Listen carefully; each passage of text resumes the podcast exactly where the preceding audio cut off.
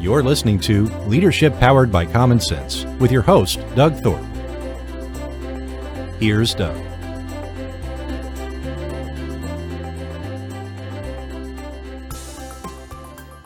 Hello again, everyone. This is Doug Thorpe, and you're listening to another episode of Leadership Powered by Common Sense. Today, I've invited a, a, former guest to come back on this show and continue the great discussion we had. His name is Roy Osing. And the the title of our last show, it, it has become one of my most often viewed shows, probably because of the title. It's called Be Different or Be Dead. and I know that's pretty in your face, but uh, it, it's uh, it's a great message, and Roy's got some powerful thoughts about it. So, Roy, welcome back, my friend. Hey, Doug, thanks for having me. I appreciate it. So, for those who may randomly grab this and and have, will have not heard our first episode, let, let's just spend a minute and kind of recap this this thing you call be different or be dead. Uh, give give us that backstory again, just to to remind everybody. Yeah, so the the whole the whole notion behind be different or be dead is in a word differentiation. Because my I concluded a long, long time ago that notwithstanding the fact that the world is more competitive, customers have more power, technology is more complicated, regulations are changing every nanosecond you would think that businesses in general would get a would do a better job of differentiating themselves from their, their competitors. In other words answering the question why should i do business with you and not your competitor? My my observation a long time ago and we talked about this before was that there's a lot of improvement that can be made. I i use hard words like i think differentiation is is really being done in a mediocre fashion generally by businesses. And there's a reason for that the reason for that is is is they all use words like i'm better i'm best i'm number one i'm the market leader. And the reality is to a customer that really doesn't mean a hell of a lot. They use a lot of aspirations. You know it's very well to be in business to save the home planet but sooner or later that's got to degenerate down into a selling proposition that says specifically what are you going to do that's different from your competitor?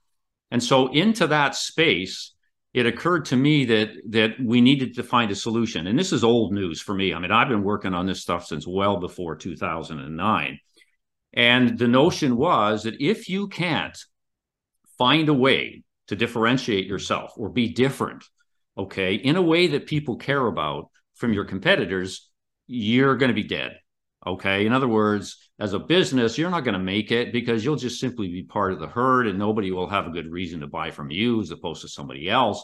The value you offer will be no different than everybody else. And the ultimate consequence of that is pretty serious. Businesses go out of business, people lose their jobs because this kind of thing, Doug, as we discussed, can be applied to your career just as much as it can be applied to, to an organization. And so um, the, the be different kind of mantra or my brand simply tries to describe the need to step out, not fit in, in a way that people care about. Now, I always have to underscore this. This isn't about being different for the sake of being different. This isn't about the color of your hair or your sexual preferences or your pronouns. It's figuring out a way to be unique in serving what people care about. That's the whole pocket for this this this piece of work Uh, a lot of people think, well, you know, okay, I'll change the color of this and that and that. No, no, no. It's not about it's not about what you think of yourself. It's not about narcissism. It's about how you serve others in a unique way. And and with the ultimate consequence that really, if we're not successful, it's going to be a bad outcome. It really, and you can see it all over the place. And so that's the notion. And I've created all sorts of ways of coming at uh, at solving that problem, and that's kind of been my work over the last several years. So, uh, as I go through that, uh, two key thoughts emerge for me. One is, and I deal with this a lot in the entrepreneurial space, people trying to define what they're doing and, and trying to create their their brand image, their statement of purpose, vision, mission, all that stuff. And the the typical traditional approach is if an entrepreneur can afford it, he goes out and hires a marketing agency to spin up and and put a campaign together. And inevitably at least in my recent experience 9 times out of 10 what the marketeers do they say all right let's explore the customer journey. You know dear entrepreneur you're not the hero of this story the customer is the hero and you know donald miller's made a big deal out of that with his story brand marketing and, and i don't disagree with that by the way but i'm saying people go a long way in that effort to try to focus on what they think is the customer journey, so-called customer journey. Uh, you know, how does a customer think about this service? How do they get to a decision point of buying or not? And what do you do to overcome the questions? And I, I often find clients who have engaged in that effort, they end up getting bogged down because they can't help but try to start describing the step by step process or the step by step attribute of the service. And again, that gets to the narcissistic description of things. You know, I'm great because, you know, um, so, so how does, or I guess my question is, does that fit in at all to the the methodology you're talking about? Well, I've I've had to create my own process to actually get to a solution to this, and and I'll give you the solution that I came up with is a concept which I call the only statement. It's the ability to declare what what you are the only ones at. In other words, it's formed by saying we are the only ones who we're not better, we're not best, we're not number one, we're the only. And so only is a binary concept. It either exists or it doesn't exist. It can be observed, it can be measured, it can be demonstrated. The way I get to that is through what I call my strategic game planning process, which is really kind of like a revolutionary way to look at building a business plan, but it's completely different than traditional kind of approaches. And it's different because it's built to execute. The model is built to execute, not spend months trying to figure out and, and perfect the journey end state. You know, because in the meantime, the world's changing and people are bypassing. So it's all based on get the plan just about right and execute it better than anybody else in the market. And you will actually win because you'll learn along the way, Doug, whether or not you know the end state you you uh, you you hypothesized about at the very beginning is in fact where you need to end up. So here, let me just give you a quick overview. And by the way, you can do this in in 48 hours. Okay, I do this with clients all the time. Build a, a strategic game plan, complete with a, a really cool differentiation statement in 48 hours. It's built around answering three questions. The first question is How big do you want to be? That's a question of where do you want your revenues to be in 24 months? If you're at 1 million, do you want to be at 10? Or do you want to be at five? Or do you want to be at two? The reason I start with that is the number describes the character and the risk profile as a strategy not the other way around, not building a strategy and looking for economics, because generally you look at that and say, oh, shoot, they're not good enough. Change the assumptions without changing the strategy. It's crazy, right? So yeah. I get the kids off the street. What number do you want? The strategy and the differentiation uh, approach is based on how big do you want to be in 24 months, not not five years, because the fifth year never shows up. Okay. And don't forget, this whole approach is built to execute. You can't execute today in the fifth year. It's physically, you just can't do it. All right. So let's suppose we got the how big. The second says, where are you going to get the money? Where are you going to get the revenue? So this is all about who do you want to serve? The who work is exceedingly important because it's not about mass markets. It's not about products and services. It's about defining those finite minimal number of customer groups that have the latent potential to deliver your revenue. Okay. This work, okay, is where the, the real meat happens because this is where you take a deep dive. Let me give you an example. Let's suppose you, des- you des- decided on three customer groups that were going to allow you to satisfy your growth goals. What you do is you take a deep dive in each of those segments to try and discover what they care about, not what they need. This isn't a product and service journey. This is what do they care about? Okay. And I'll actually give you a, an example later on of recent engagement that was just super in this respect. This is where the customer hard work comes in. Okay. What do they care about? What do they covet? What do they lust for? What do they desire? Okay. As a customer segment. The next step says, okay, within that customer group or three, as we just discussed, how are you going to compete and win? This is where the only statement is created. It's not created as a general pontification of what you think you are to the mass market. It's what do you have to be to serve those customers you just targeted in a way that nobody else does. And so it's really focused. Okay. And so when we end up getting an only statement for a client, it's not based on their perception of how they're going to address the market. It's based on what do they have to be in a unique way to serve what people care about in the customer segments that have the latent demand, demand to satisfy their revenue growth goals. And so quite often we end up having to reframe their business because they're not unique at what they have to be in order to satisfy what people care about. And so that piece of work is pretty cool. takes about a couple days to unfold. And the beauty is it just unleashes this incredible magic because now the warriors in the business are focused on the important things, not on the things that other people say you should be doing. I, think there, there's definitely a risk of people entering a business segment or industry or trade or, or specialty and immediately succumbing to the idea, well, you're just like everybody else.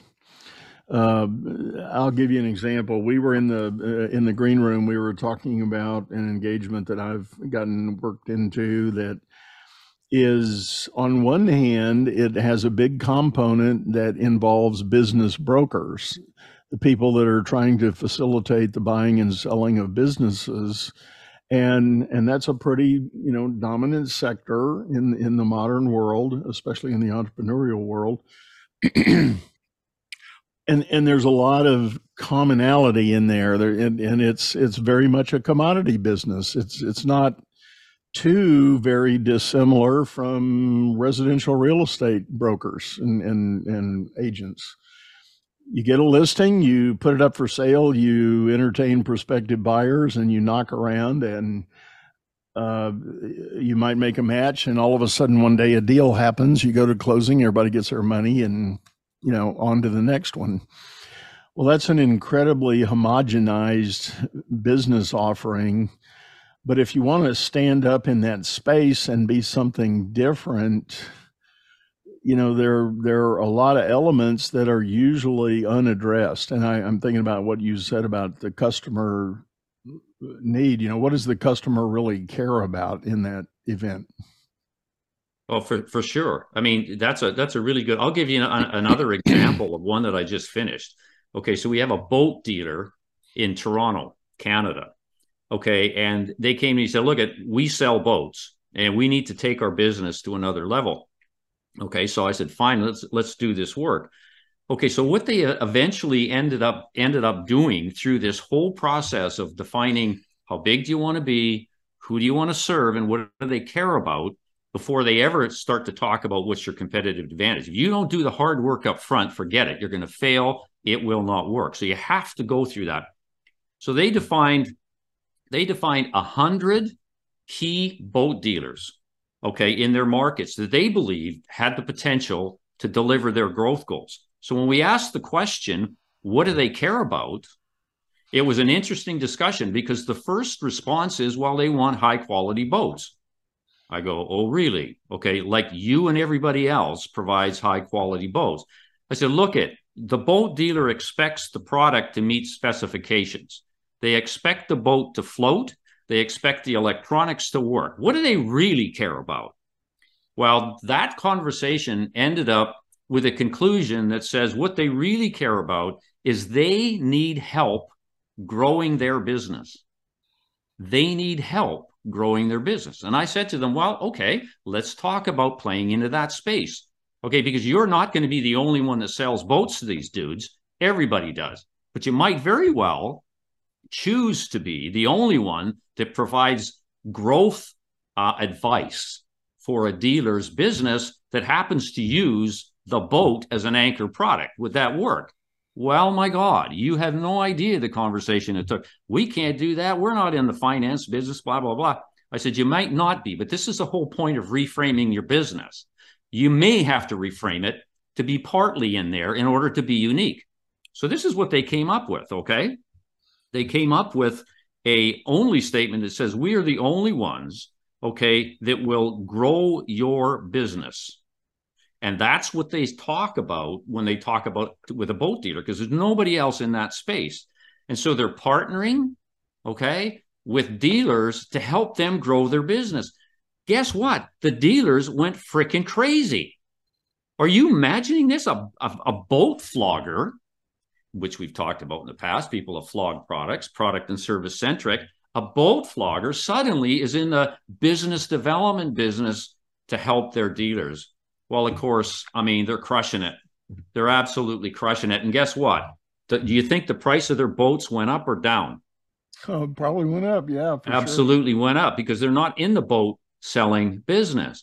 And so, this whole notion of reframing uh, your competitive advantage thought process away from what you think you are to what you need to be to serve what people care about, okay, and your target market. That whole process is so important, so fundamentally, so fundamental.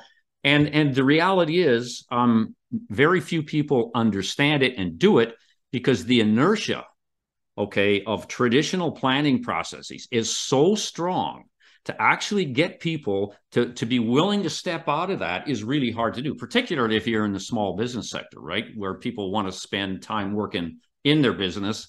They don't think they've got the time to work on their business. I mean, so my pitch to them is give me 48 hours and we'll revolutionize your business. Can you give me two days? And they go, yeah, I get yeah. them two days. And yeah. I'll tell you what, best two days of worth of investment they've ever made, but it's a complete shift.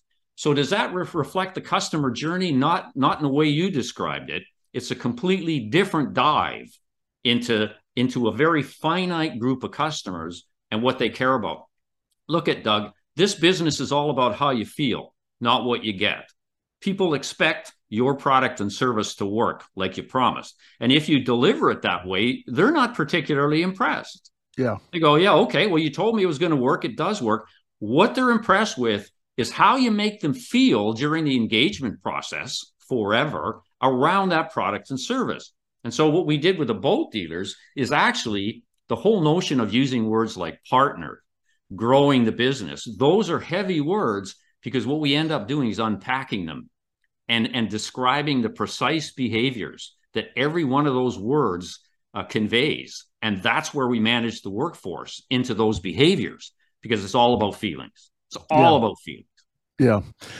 You know, I, as you were describing that, I agreed totally. And and uh, the couple thoughts that come to mind, the um, uh, you know the uh, the brain scientists uh, that have kind of started to enter into the dialogue and leadership development and everything in in in the sales game they talk about the notion that you have to speak to the limbic brain because that's the emotional side of our brain. That's not the rational critical thinking side that says oh let me check off these 10 attributes of this product.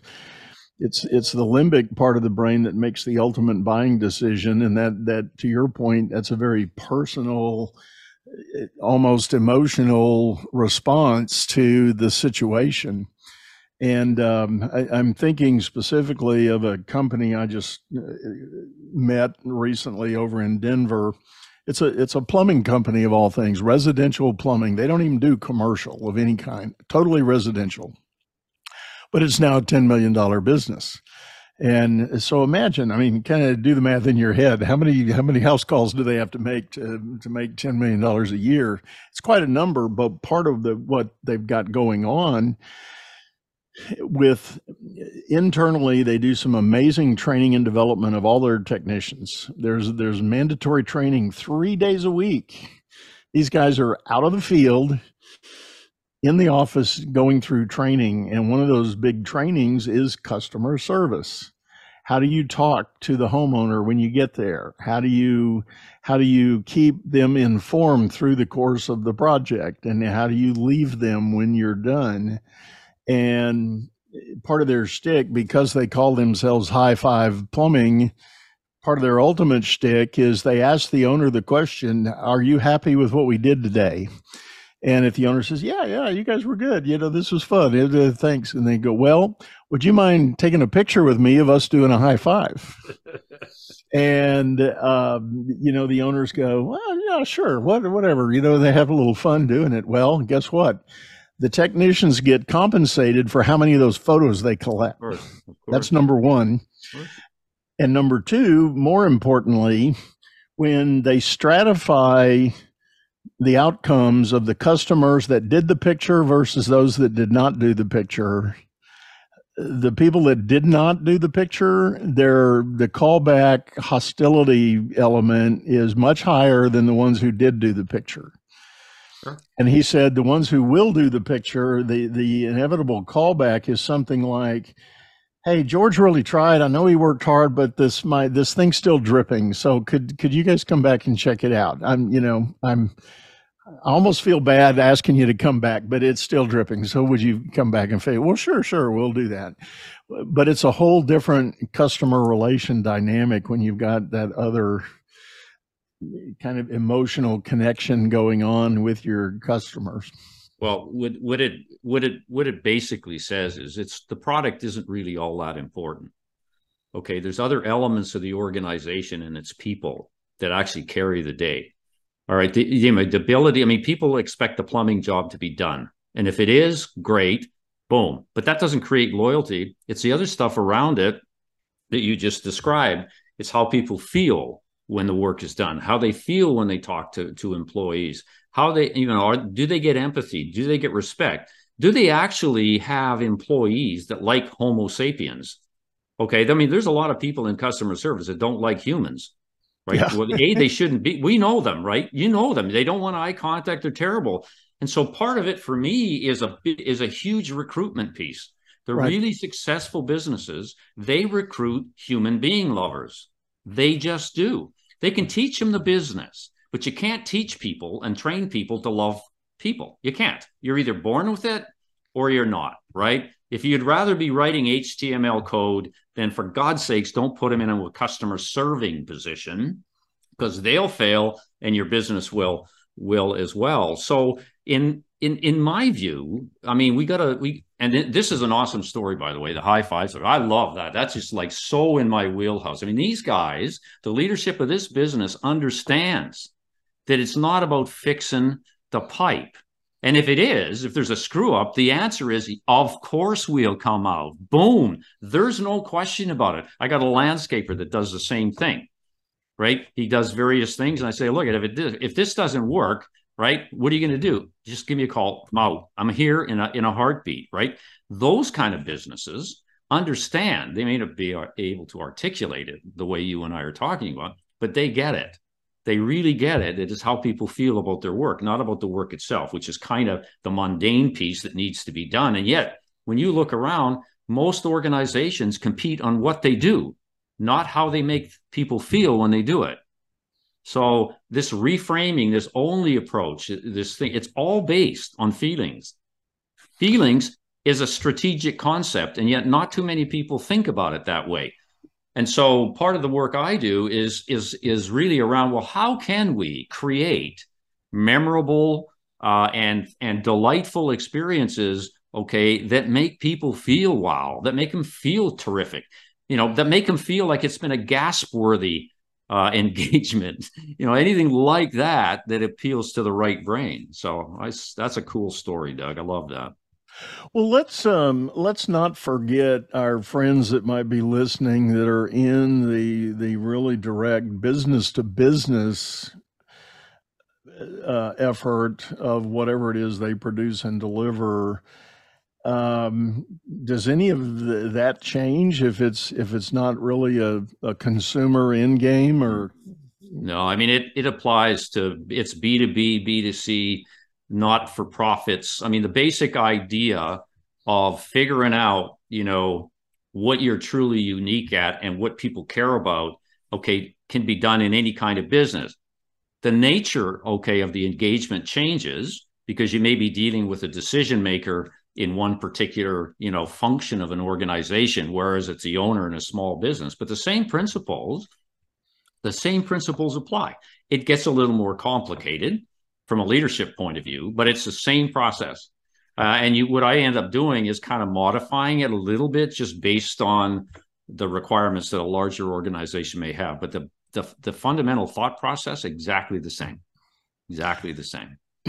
Well, not to sound like I, I, I, tossed you a trick question, but the, the thing that was going through my mind is even in the B2B realm, guess what? There's still a human on the other side of the table making the decision. And and you might exactly be talking right. about a, a, a ten million dollar transaction on a on a wholesale load of uh, fuel oil or something, but your that decision point is still being made by another human being exactly and they have they have issues that they care about so what you need to do is you need to discover those okay you need to discover them i mean i i we i have an example of a situation that was just unbelievable in the day we uh, we had this huge hotel in downtown vancouver and we we uh, we strategically I, i'm being facetious. We put them out of business. We had a we had a communications network breakdown. This guy is out for two hours. He's got no communication service whatsoever. Right, busy, busy hotel. So he phones me, gets through to me because I always answered, you know, customer, and he gets a hold of me and he just absolutely crucifies me on the phone. The good news is I I talked to him, etc. And, and of course, what are you going to do about it? Blah blah blah blah blah. Well, I happened to to uh, I got a hold of the salesperson and I said, okay, what I want you to do is tell me what this guy cares about. Okay, I use different terminology in this. So, what's his secrets? Same thing. You know, what are the things that that you know people would not know uh, normally know about him? And, uh, we started working on that. So, to make a long story short, we go down, we see this guy. The guy's name's Michael. First thing I do is I apologize. Okay, I'm so sorry, blah, blah, blah, blah, blah. Here's a check for $25,000. Boom, right off the bat. Lawyers still haven't got over that. Here's what it is compensation, because we put you out of business. We get that. Here's a 25K. And oh, by the way, here's a gift. Would you care to open a gift? So he opens a gift, and here's remember those old candlestick phones that we used to have back in the day? So I happen to know, we happen to know through his executive assistant that this guy has been coveting one of these candlestick phones for ages. He just wouldn't buy them because he was too cheap, right? We but I get him a candlestick phone. He opens the thing up and he goes, "Oh, I got goosebumps just thinking about because I was watching him. He's drained. He is so surprised and so excited. That ended the whole thing. Okay, it ended the whole thing the moral of the story is if you can figure out what that corporate dude, in this case, he was the president, what he cared about, and when things go wrong or when things are going right, and when you need him, you actually pull those things out of the drawer to use them. I mean, loyalty goes through the roof. I mean, referrals go through the roof. He talked us up for like, he never forgot about that, Doug. It was just like, he said, Oh my God, can you believe it? Well, that's the sort of language. That's a, a high five of a different nature. and I tell that story because it's also a great example of what you can do to build loyalty when you screw a customer over. But it's yeah. the same principle, right? Appeal to the feeling, learn what they care about, play into that, and it's magic.